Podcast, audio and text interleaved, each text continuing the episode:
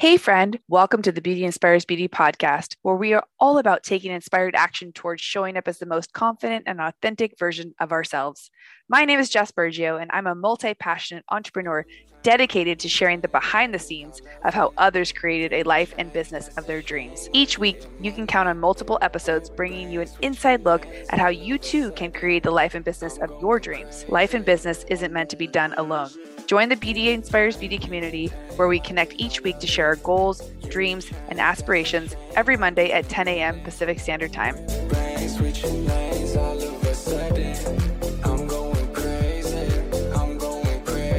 Welcome back to the Beauty and Inspires Beauty podcast. I'm your host, Jessica Bergio. And my favorite line I'm super excited today because I have a repeat guest of the podcast, which has been happening more frequently lately because I guess I was so awesome at picking guests the first, you know, 50, 60 episodes that I just I was so curious a year later, what are they doing? What are their lives up to? I had to stalk them all on social media, you know, just see what's happening. And I was so excited to see that our guest today has another book out. Yeah, can we say overachiever? I'm just trying to keep up over here. Rob Mack, welcome back to the show. I'm so excited to be here. Thanks for having me back. Oh my gosh, I, it's my pleasure. I always love chatting with you because honestly i don't know another human that has what you have. I have to i have to read the accolades and titles because you should be properly edified. Rob is an ivy league educated positive psychology expert. We could just stop there but he's also a celebrity happiness coach executive coach and published author like i said. So he is also one of the world's leading experts on the relationship between happiness and success. Pause. One of the things I love the most is that you show up on social media when you're talking about these topics and specific that in your emotion in the real state of the emotion. It's not just you happy on the couch doing one of the shows where you're like look at me this is how you be happy guys. I'm never going to show you the real shit. It's just i'm just going to preach it but you're never really going to know what's going on. Like your car chats are literally my favorite oh thing oh that God. you do because it's you. It's like that's what made me fall in love with like i, I gotta meet this guy.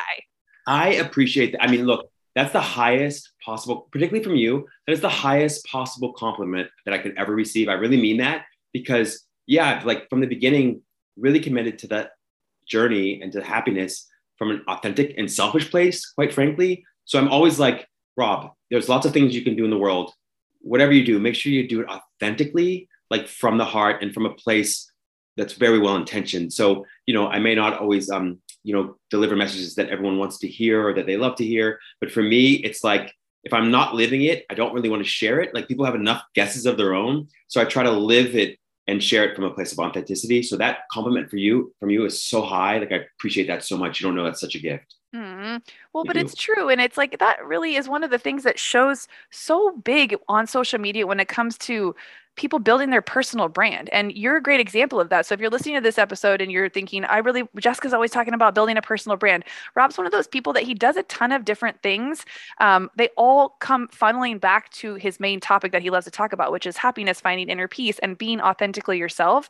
And truly, until we figure out how to do that and show up as the version we want to be, it's it's not about what somebody needs you to be. It's about who do you want to be? Who do you get to be? Um, and that's one of the things that this podcast has helped me to find for myself is my own voice again.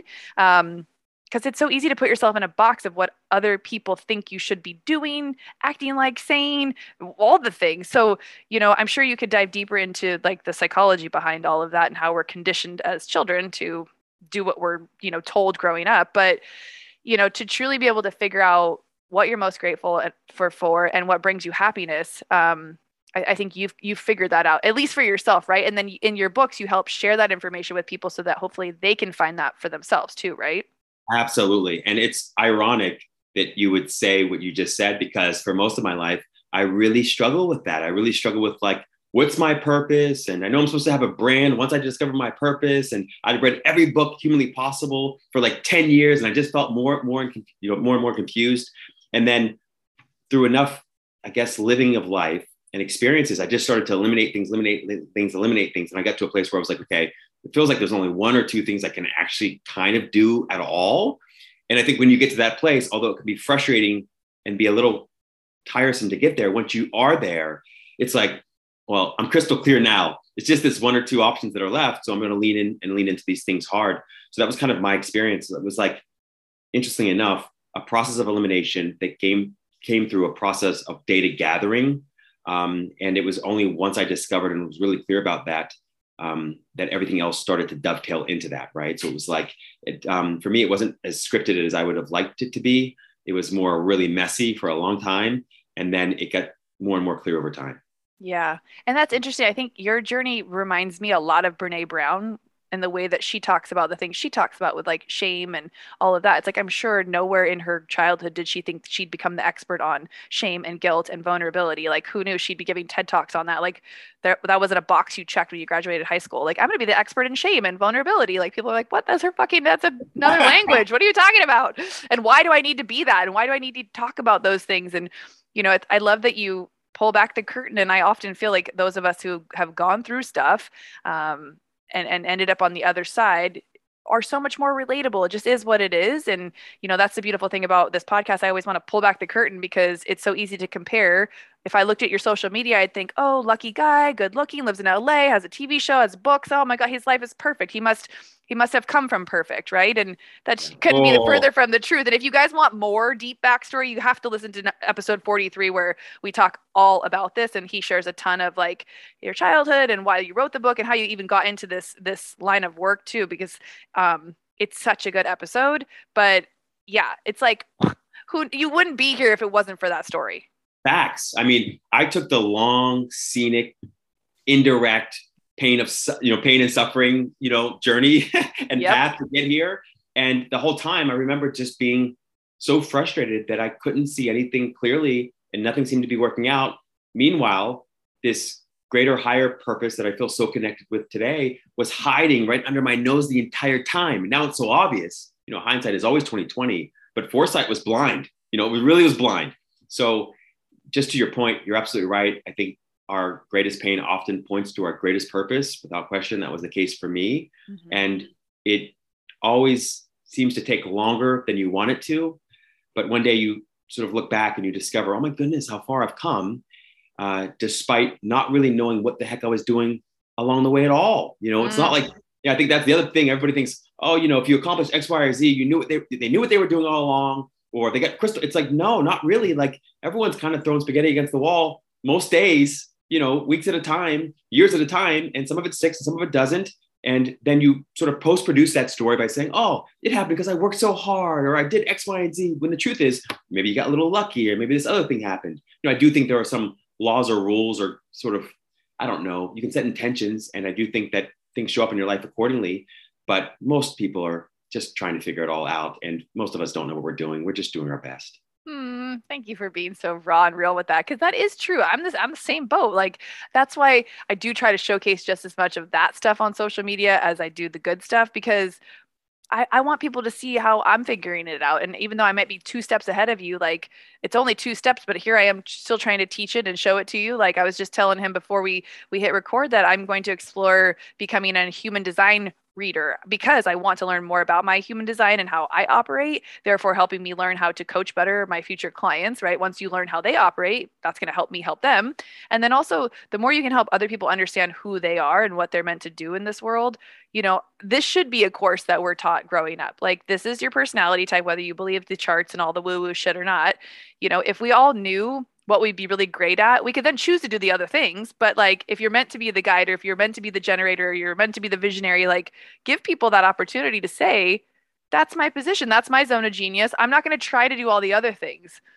Oh my goodness, that's a major key. It's a major life key right there. You're right about that. That's one of the beautiful things about positive psychology is that it provides empirical support for the point that you just made that's been made for centuries, really, probably mm-hmm. thousands and thousands of years, which is don't spend all your time trying to shore up your weaknesses or fighting or resisting your weaknesses. Instead, identify the one or two or three things that you either really love or that you're really good at, and then double down on those things, right? The challenge, of course, in the beginning is that lots of what occurs or appears to be a weakness is actually a strength in disguise, right? It's a strength in disguise. Like me, for instance, I was an empath, very young, you know, as an empath.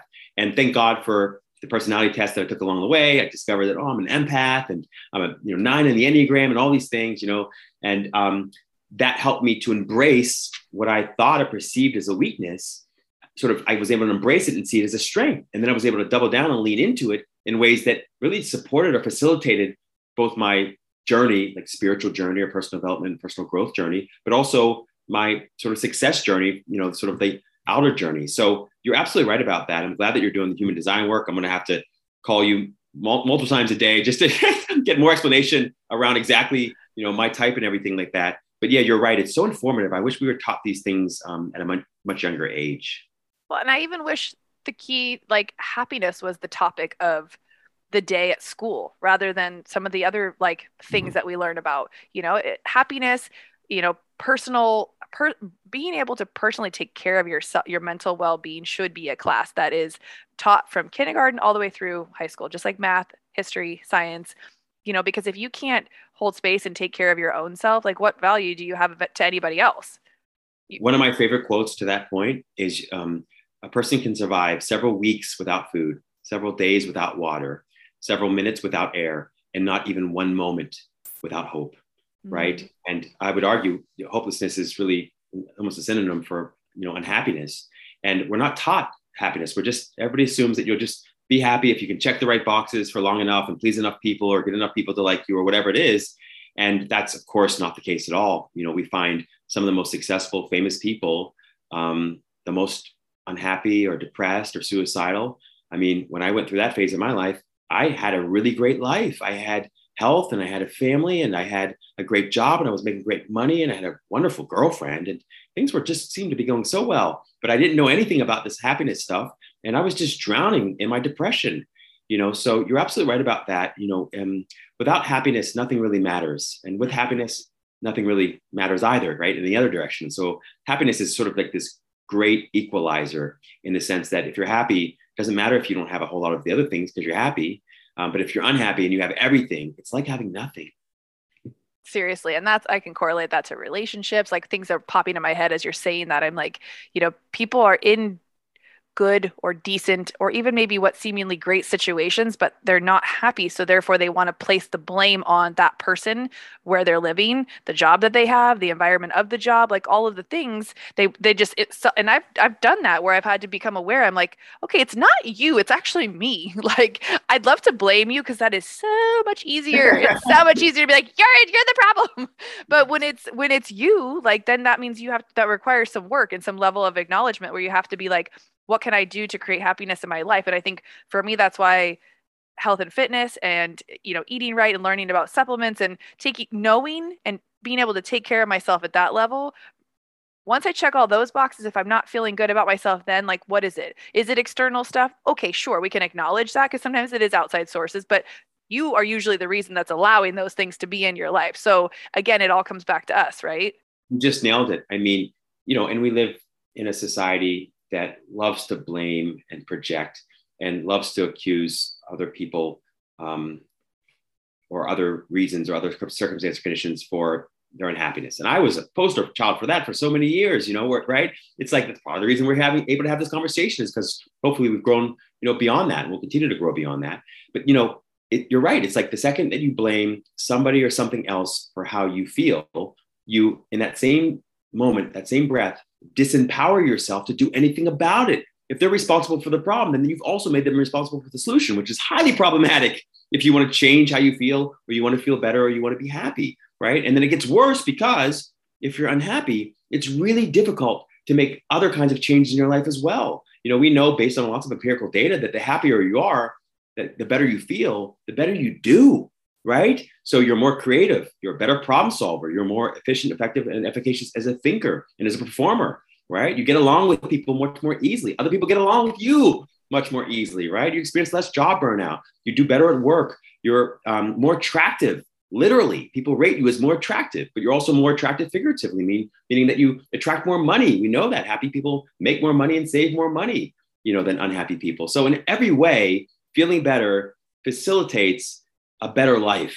And if you outsource your happiness to other people, places, things, activities, circumstances, or conditions, you're disempowering yourself to not only change how you feel, but also to change how you do.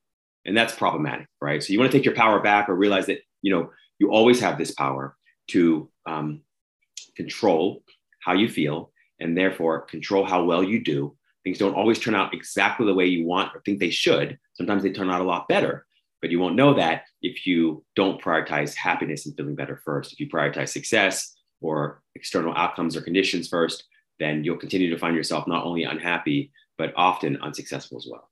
Mm. Mm. Okay, pause for that to sink in a second. If you need to rewind this and listen to that portion again, I encourage you to do so because it is so true. And, and and it is. It is easier to be the victim. It's easier to blame and to say, well, it's not my fault, or I didn't have any control of that, or I didn't know any better. And I feel like in this day and age, we have an over like whatever consuming of of stuff of le- like there's there's too much information. And so if you are letting negative propaganda into your life whether it's through social media you're not listening to the right type of stuff or being around the right kind of people having conversations that aren't supporting if this is your goal to be happy which i don't know whose goal is not to be happy should be your first and foremost goal uh, then yeah, you have to take a hard look around who you're hanging out with, what you're ingesting, what type of environments you're putting yourself in. Because, you know, yes, again, some things are unavoidable, but how can you make the most of whatever that situation is or start to maybe create boundaries around what you will and won't conversate with or or engage in if you're in those situations? Because sometimes yes you might have a career or a job where you it's you have to go to that meeting with that tyrant of a boss. Like okay sure. How do you how do you take care of yourself before you walk in? And then how do you cleanse that out before you leave? You know so it's again, just being aware of it and acknowledging that, oh my God, I'm not in a shitty ass mood because of no reason. Like I was just overexposed to this toxic behavior.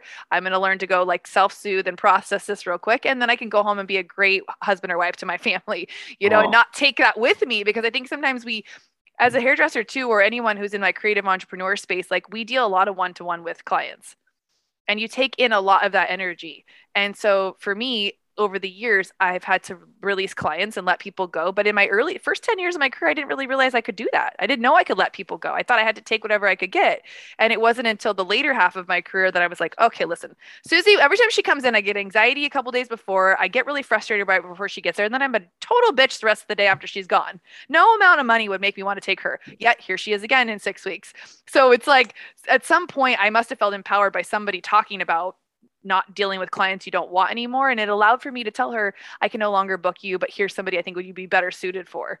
Oh, Jessica, I love that so much. There's so much fire. Talk about rewinding. I mean, I think of hairdressers as like the OG therapist. Really, they are. I mean, really, they are. Like, and people don't quite realize that, um, but they are. And you know, you're also right that you know there's a lot of noise and static in the world, and I don't need any ha- like help at all being unhappy. I don't think any of us do. We can be unhappy all by ourselves, right in a corner somewhere. So if there's one thing I have learned to your point, it's like if I'm not advocating for myself and my own happiness, meaning that I'm not being selective about what I tune into. So both the external news or the outer news that comes at us from social media and other people's lives and TV, and also the inner news, that sort of propaganda that we tell ourselves all day. But I'm not selective about that and intentional around that.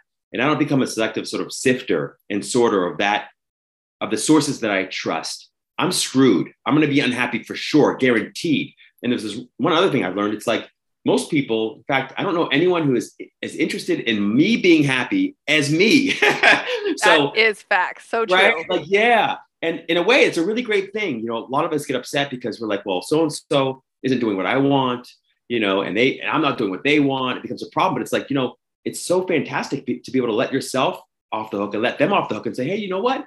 I'm responsible for my own happiness. It's my job and my pleasure and privilege to take care of me. And it's your job and your pleasure and privilege to take care of your happiness. So your expectations are your job. My expectations are mine. We can still love each other. In fact, love each other so much more beautifully and so much more enjoyably if we don't continue either blaming each other for how we feel or outsourcing our happiness to each other or making the other person responsible for how we feel, right? Mm. So just an important um, point that you're making, which is you want to be really intentional about how you spend your time and who you spend your time with. And as Bill, Billy Bob Thornton said um, so beautifully, he said, you know, your only problem is you think there are rules. You think there are rules, and we have these ideas that we have to do X, Y, or Z, but you can live your life in any way you want, and you don't have to explain it to anyone, right? So sometimes in the beginning, I know for me, it's really hard to let some of these things go because I was such a people pleaser, and I thought this really anxiety provoking client I need to keep. You know, I didn't need to make sure she's really struggling or he's really struggling.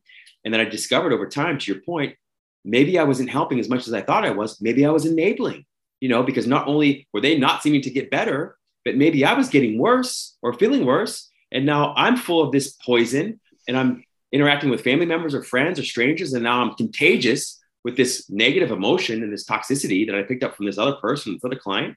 And I would just spread this chain of pain all around the world. Mm-hmm. Right. So it's really worth exploring the people, places, things, and activities that bring you or at least encourage you to be happy easily and effortlessly and to schedule more of those things into your life and then to try to reverse engineer out all the people places things and activities that sort of drain you of energy or happiness. Uh, really important point you're making. Yes great advice slash just a way and rule of thumb to live your life. Because i think sometimes we get so caught up in the doing and the and whatever your life looks like you just kind of go with the flow. But and and sometimes it's hard to enforce boundaries and sometimes it's hard it's hard to let clients go. It's hard to be real and honest and say hey listen this isn't working. You know you don't want to hurt people's feelings. Again back to the people pleasing putting their needs before yours which is difficult. You don't want to upset people. You don't want to know what that aftermath is going to look like.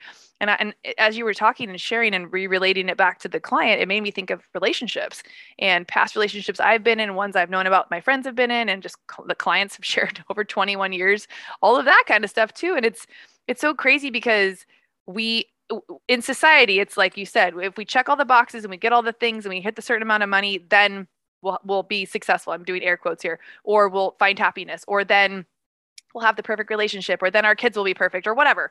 And it's it's often you get to that point and you're like well yeah nope none of that did it and i have the house the car the here there's this husband guy thing and then here's my children and well nope that's that happiness isn't there and so you you, you see it happen in relationships a lot where you're not meeting my needs you're not giving me what i need and and so it wasn't until i was that person complaining and being the victim that i wasn't getting my needs met that someone else shared a similar story client of mine uh, which is the beautiful thing about our industry is that sometimes you do get deep with your clients. And she said she was in a similar boat, and we were both kind of like, "We're out the door. Where are you? See these guys later. They don't know who that they got." And she did the inner work. She went home and she said, "I had to look at how I was showing up. I was expecting to get something I wasn't giving. And I thought, oh, damn. Okay. You know, it was so simple. I was expecting to get something I wasn't willing to give. It was almost like, well, you do it first and then I'll see if I want to do it back.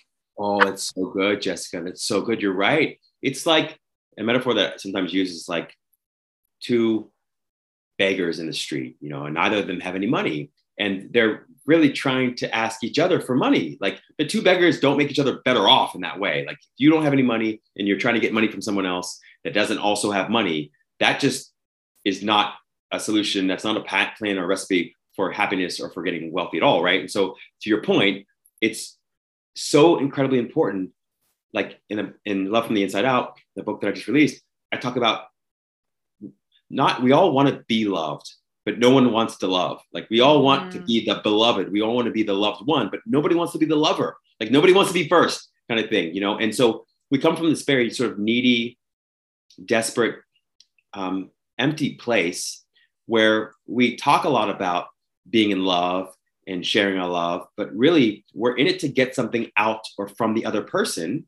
And it's a quid pro quo sort of strings attached this expectation of reciprocity kind of experience where it's like i'll give to you if you give to me right? And the problem with that is first of all we all kind of suck at meeting each other's needs. That should be crystal clear by now okay? Like oh that's I'm good to know. okay yeah we all kind of suck at that okay? Like if there's an itch on my body somewhere i know where the itch is and i'm probably able to i can tell you maybe where it is you can maybe help me right? But at the end of the day i feel strongly that First of all, when you love and you truly love without an expectation of reciprocity, without any quid pro quo, without any strings attached, you just love because you love to love, you have already received your reward, which is the love itself. You know how good it feels to give someone, let's say, imagine you're super rich, you come into some money. How good is it to give your mom or a friend or a boyfriend or a girlfriend or a husband or like something they've been wanting their entire lives? There's probably no better feeling than that, than like being able to give from that place of true, pure, innocent love where you just love to give, right? So imagine living your life more consistently that way, where you knew you were always tapped into and turned on to this source of love and happiness and peace that could never exhaust itself, that you could never exhaust, that you could only continue to give from, and you did it only for joy's sake or love's sake or peace's sake alone, right? If you live that way, first of all, no matter despite whether or not the other person receives it, is it even thankful for it, thankful for it, you've already re- received your benefit and the reward, which is just feeling so great about it, right? Second of all, if they do reciprocate, how wonderful it is because it's then icing on the cake, right? So you can't be disappointed. And that doesn't mean let yourself be a doormat, but it does mean that I think we can all experience a lot more love in our lives if we're willing to acknowledge that we are the source of love and not just the receiver receiver of love that we just aren't the recipients of love we're the actual source of love and other people the channels they can be channels for our experience of love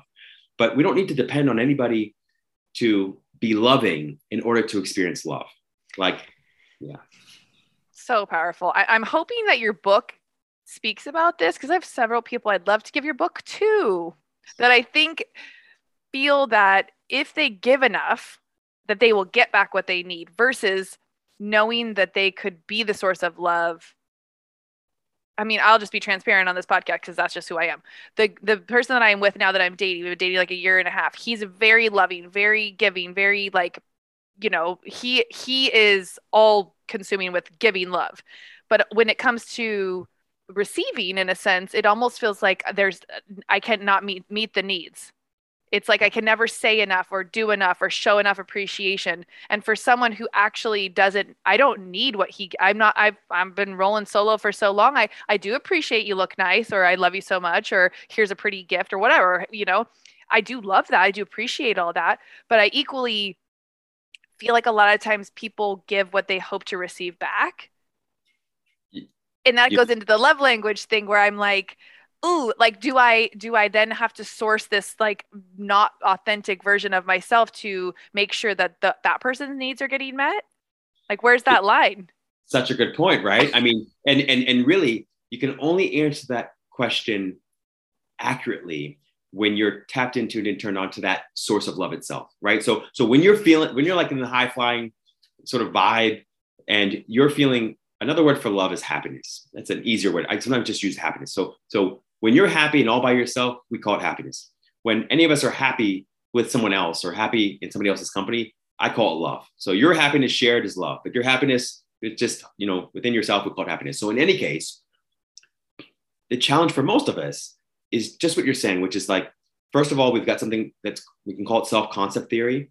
But let's say I have a negative self concept. So if I don't love myself, okay, or I think poorly of myself, first of all, I will only look for, seek out, and trust information that confirms my negative self concept. That's the first problem, right? So if I think poorly of myself, you can say all the most wonderful things about me in the world, but I won't be able to receive it. I will not be able to receive it. And I won't trust you when you say it. I'll think, oh, she's up to something, or she's just saying it to be nice, or she's my girlfriend, she has to say it. There's that piece. The second piece is not only can you not receive it, you also can't give it in a way that's authentic and without strings attached or without any expectation of reciprocity. So you don't really give, you're kind of giving to get. It's really just about getting. So that's the second problem. So if you really don't truly, genuinely, deeply love yourself, you can't not only receive love, you also can't give it properly. That's why self love is truly the best love. It's the greatest love in a way, because when you truly love yourself, you love everybody else automatically and easily and effortlessly. You don't do it for any other reason that it feels good you love the cashier and you love the you know the ballet and you love you know the ex and you love the in-laws it's like not for them it's for you because it feels so good right so to the point you're making which is a really poignant one it can be challenging because on one level you can tweak your love language sure speak to the other person's love language i believe in all of that yes try to do it in an authentic way and also you can't ever fill up a bottomless cup you just pour in and it pours right out it does it's like in one ear not the other because they can't receive it. They're not in a place to receive it because they haven't done this other piece, this sort of work piece, the inner work piece around self love. Yeah. Um, so you're making a great point, and I think we've all experienced that. Definitely, and that the empty bottomless cup is a great analogy for that too, because it's it or it's almost like becomes an addictive thing where it's just never enough. Like you know rather than it like let's give an example of like a, something i've experienced in the past right? The expectation of when someone comes home oh you're home. Oh big hug.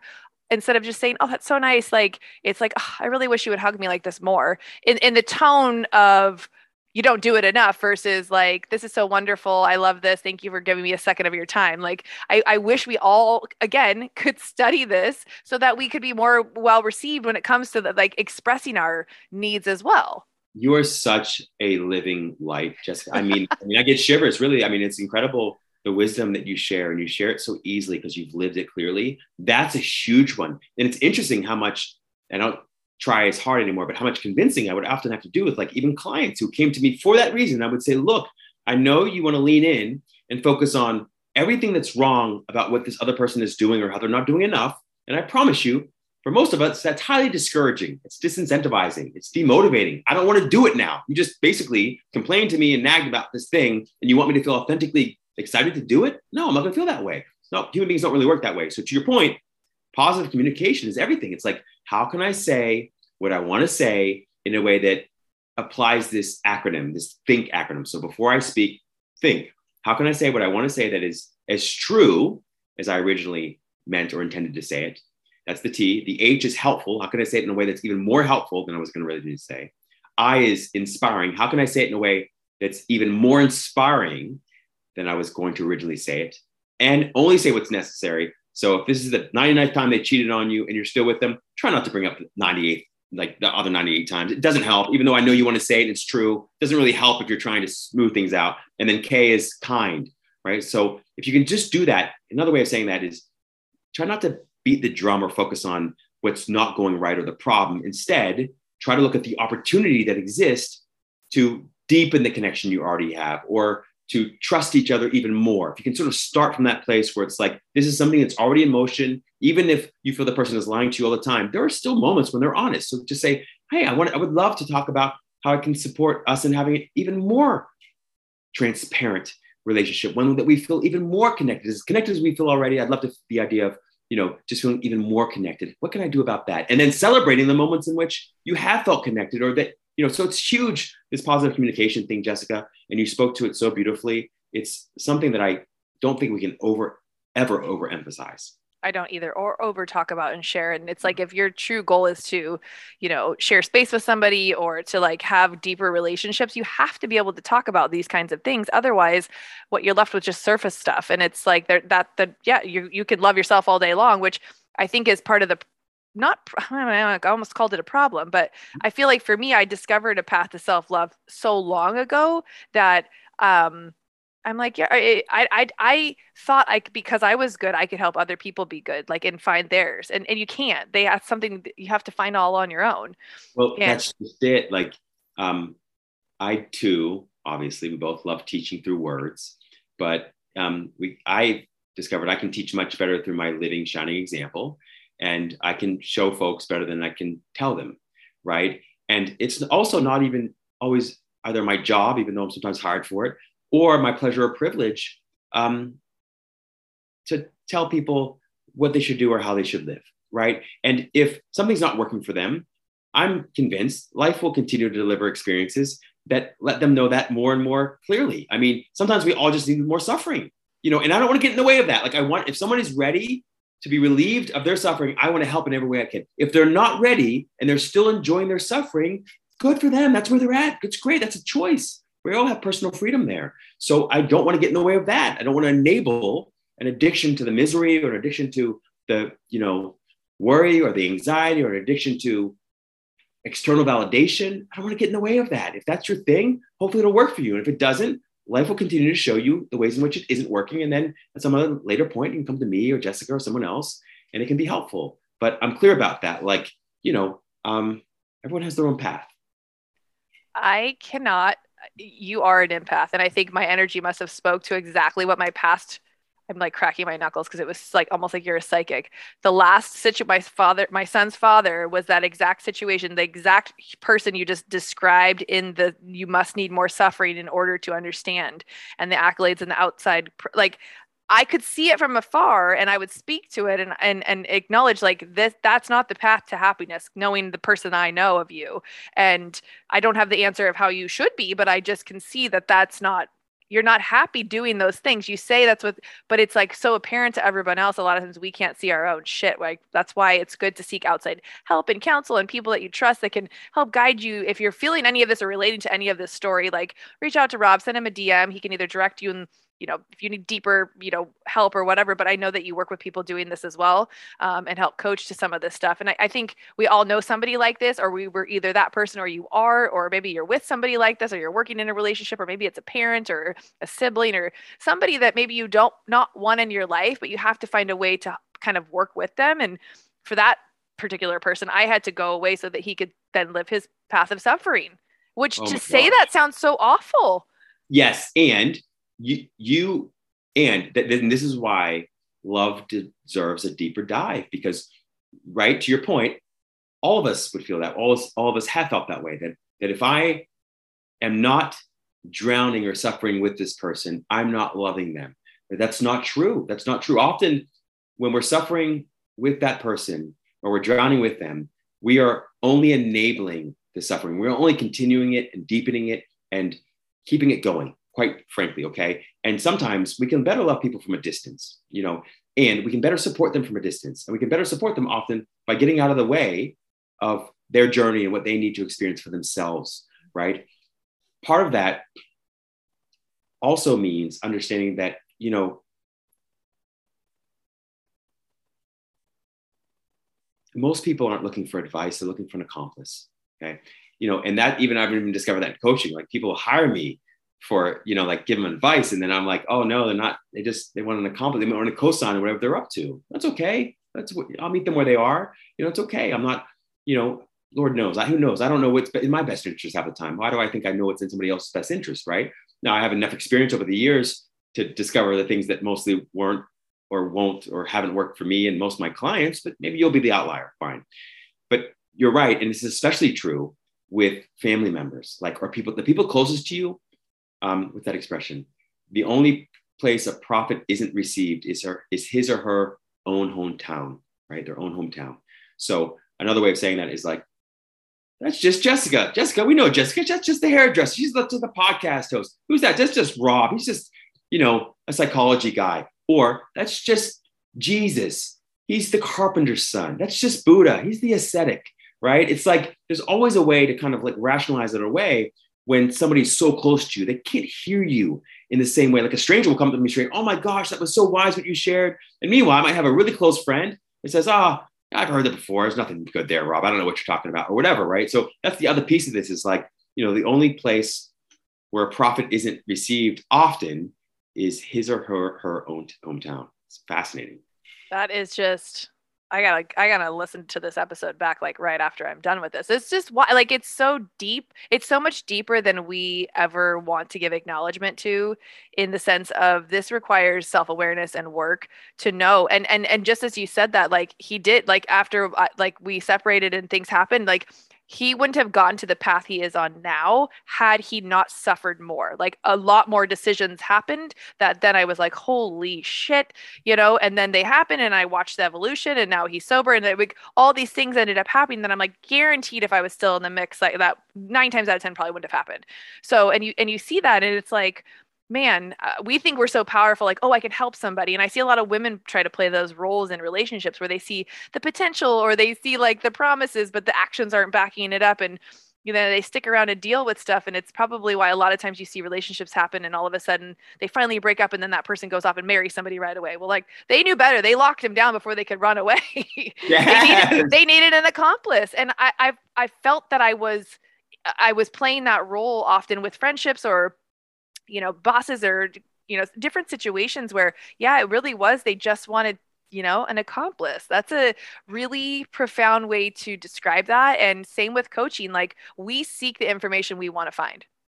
You nailed it. That's exactly right. And that's a major theme that's been woven into this entire episode. I mean we do. And so that's you got to be careful of confirmation bias. It's um very uh, often like cloak and dagger. You know you don't notice it on the way in. It's like you're feeling soothed by something and it seems like it's going to be you know whatever and then you find out later oh my goodness i was actually getting my own way because i wasn't willing to explore an alternative way of looking at things or thinking about things or talking about things, right? That's all it's about. It's just like you want to be open, be open. You yeah. Can, it's fine. Um, I say this to myself often. I try to say it to my clients and friends. I say, look, I love being wrong if it means you being happier. Like whatever that means. Like if it means you being more successful, I want to be wrong. Like please, I can take being wrong. If you're going to be happier and more successful, that's so great for both of us, right? So I try to come to a place, and I think sort of life does it on its own, but where I mean, increasingly, it's like I'm crystal clear.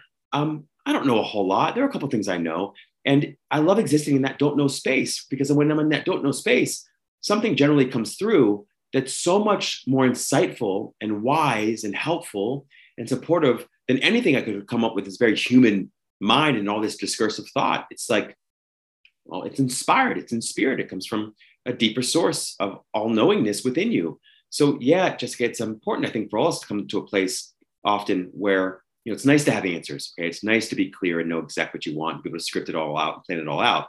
But life has its own logic, and if you can kind of lean in to that a little bit and spend more time in your spiritual practice, your personal growth practice, often for me that means just quieting my mind and listening from a deeper sort of place inside. I discovered that that place of I don't know provides answers that are so much better and more fulfilling and more effective than anything I come up with on my own. Yeah, we, because we, we claim the I know situation to make ourselves feel safe because saying I don't know doesn't really feel safe because if you don't know, then you don't know the outcome. And that's why a lot of times people don't try for things or they don't put themselves out there because like a lot of women especially we need to know the answer i, I don't know the plan before i say yes to the thing like you know and it's like when we don't release that control and just trust in the love that you the way that you show up i mean that alone i don't realize i was doing that often more often recently and it's allowed for the most incredible people to have found me recently. Like I feel like I've been trying to do things the hard way through force and through expectation of if I do this then this will happen. And when I just pulled back and I was like I release control on how it needs to happen, how, who it's going to happen with and all the things. You know, my hands were so full of things I was trying to force that I finally just let it all go and like the all these things started happening and i'm like god fuck i knew this was going to happen. Like, they say this is what happens but it then it, and it happened and mind you i'm 41 so like it took a minute. I didn't just wake up and manifest this shit. I didn't just think it and have one intention and then this, this stuff happened. Like i had to try on all the wrong stuff first to get and find my way here oh it's so good so first of all you're not 41 you're lying uh, you yeah. added 10 years at least 10 years I, I will also say um to your point gosh i love this point so much like um, that has in my life been a challenge too. And I thank God for moms and for close friends. I mean, the best things in my life have been unplanned and unscripted. And I mean totally unplanned and totally unscripted. And they've often come right on off the heels of me trying to force thousands of things, none of them really working. And then me coming to a place and like sort of surrendering and say, you know what? my life is pretty good the way it is. Actually, I really love my life the way it is. I don't need these things to work out. It's fine. Let me just embrace where I am, really accept or love where I am. It'll work out in time. I kind of come to a place of surrender. And then boom, the phone call happens, the email happens, you know, check shows up in the mail, whatever. So you're right. So there's a piece to this, and you spoke about it a little earlier too, which is like this like conditional confidence thing. And that's so big. I think we often experience like a conditional confidence, conditional self-love, conditional love. And i think it's worth like exploring and maybe letting that conditional confidence thing go for all of us. And i know that um, as a person of color also as women that could be a real struggle a real challenge where it's like we think that we can only be confident if we have good reason to be confident but we can only be confident if we're really competent or even the most competent. And that's highly problematic. For one the more confident you become or the more competent you become so the more you know about something generally the better you get at something the more you realize how much you have yet to learn or have yet to know. So confidence actually erodes your competence, or competence actually erodes your confidence over time for some people. The second problem with that is that competence isn't highly correlated with success in so many work domains and life domains. So, meaning that the most skilled person, the most talented person, or the most knowledgeable, knowledgeable person isn't always, and is in fact rarely, the most successful one.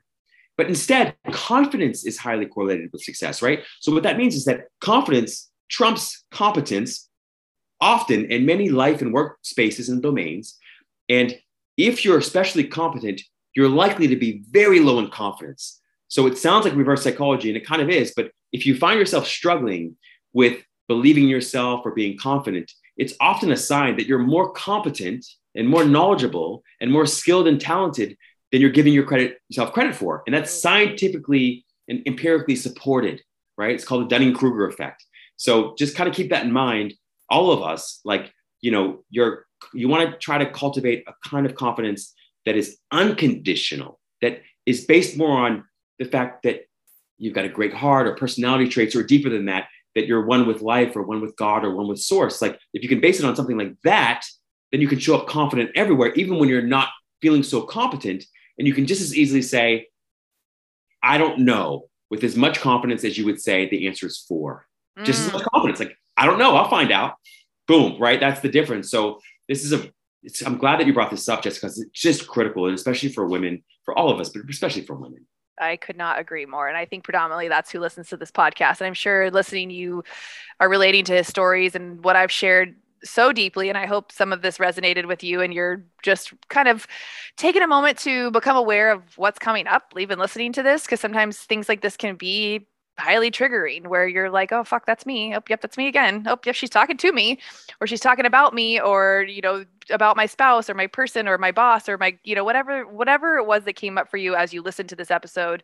Um, just honor that and and know just like through meditation just become aware of it you don't have to do anything with it you don't have to beat yourself up about it you just have to acknowledge that that is there and let it pass or you can have the choice to you know get a little curious and, and lean into those things that that felt triggering. And you know through rob's books you can you can have a deeper level of understanding what it looks like to find that level of happiness and peace for yourself.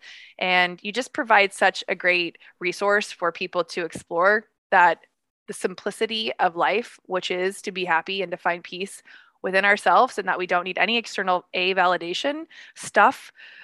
All that that we've been conditioned to believe if we check all these boxes and then settle down into this little square peg then then we'll have all the things and it's just it's not the case. So thank you for doing what you do and spending as much time and and being so competent in your delivery with the confidence to to help us understand that we are you know always the only one in our own way in a good and bad way and that we too can be the the pro the the answer to any of our own problems so good. I so appreciate you saying that. I fully received that. I had to work on that. Thank you so much. Um, and I want you to know, like, truly, Jessica, like, I am endlessly inspired uh, by you. I really am. Um, your authenticity, your transparency, your wisdom, the light and the love that you share. You're such a beautiful human mm-hmm. being and such a beautiful spiritual being. And I'm just so grateful um, to be in conversation with you and to call you a friend. Um, please know how much I appreciate um, just being in conversation with you, knowing you. Um, it's a real honor just to continue um, the dialogue. So thank you so much. It's been so fun supporting each other through social media and just like get you giving me your time for this podcast, even when I, you know, I still don't feel like I'm anybody yet in the podcast game, but I really wasn't when you first came on an episode. Again, 43 is the episode he was on first. If you guys really want a more backstory deep dive into Rob's story as to where he, why he is where he is now, it's such a beautiful episode called Finding Your Inner Happiness. Um, but you inspire me daily just by showing up and i think that's one of one of the things that we show up for ourselves first, right? And then we show up because we know other people are counting on us and we hope to bring some sort of inspiration and light into their world, which gives us a sense of purpose, which that can be your purpose. Not this big grandiose, like, what is my life's purpose? If it could just be to aspire to be inspiring, you know, that's the best one. I mean, the greatest one, right? Yeah, absolutely agreed. Like, honestly, um, even though in back of my head, you know, of course, I've got this big purpose. I want to do this and do this and change the world. Really, it's like I just want to enjoy this moment. Can I just enjoy this moment? And maybe if I can find something that inspires me, I can share it with somebody else. That's plenty. That's plenty. You don't know. That could change a person's entire life. Like one statement, one hug, it can literally change a person's entire life. So thank you for giving us a reminder of that. Yes. And thank you for listening to this episode. And hopefully we changed your state today and gave you some perspective and inspired you to take some action on creating more happiness in your life. If you want some help with that, you can grab Rob's books, which are both amazing. Where can they find those books, Rob? Yeah, you can find um, Happiness from the Inside Out and Love from the Inside Out everywhere great books are sold, including Amazon, Barnes and Noble, Noble Target, pretty much everywhere. Perfect. Easy peasy. Awesome. We'll have all of the extra stuff in the show notes. You guys can go follow Rob and just get around all of his goodness and tell him I said hi and, you know, send him some love. If you love this episode, please tag us, reshare it on social. It would mean the world to get this podcast out to more people, helping everybody show up authentically as themselves, because that is really, truly what I think my purpose and passion has become. And I'm just going to lean into that. So it would mean the world if you could help me get that out to more people. And we will see you guys on the next one. Thank you so much for tuning in. If you love this episode, it would mean so much to me if you could share it with a girlfriend. Like send it to her right now or post it on social media and tag me so I can personally thank you for helping me get the message out to more people. So until next time, be you unapologetically.